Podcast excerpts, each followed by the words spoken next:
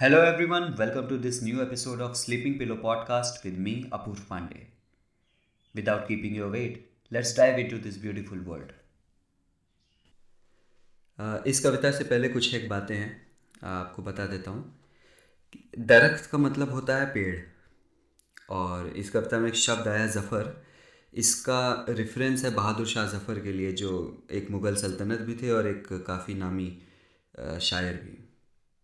साथ में एक चीज़ और जानने लायक है कि एक और मुग़ल सल्तनत, हुमायूं, उनकी मृत्यु लाइब्रेरी या पुस्तकालय की सीढ़ियों से गिरते हुए हुई थी। कविता शुरू करता हूँ। अब, दरख्त ने लोहे से डरना छोड़ दिया है अब।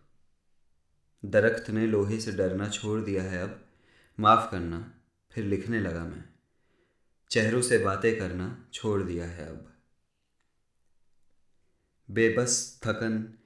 बेबस थकन जैसे शब्द भला किसको भाए हैं? बस कोशिश करने की कोशिशों को छोड़ दिया है अब। अब दुआएँ कबूल नहीं होती, ना मंदिर, ना नमाजों में।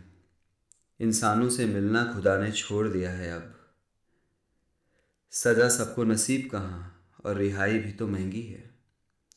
वकीलों ने भी करना वकालत छोड़ दिया है अब। शराब खानों में चुप करके बैठे हैं शराबी। शराब खानों में चुप करके बैठे हैं शराबी।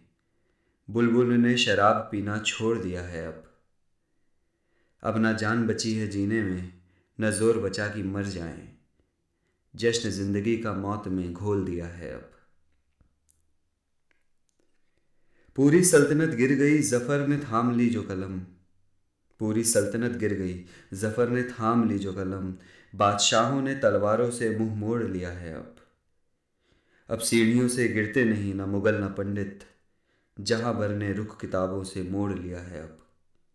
माफ़ करना, फिर लिखने लगा मैं। चेहरों से बातें करना छोड़ दिया है अब।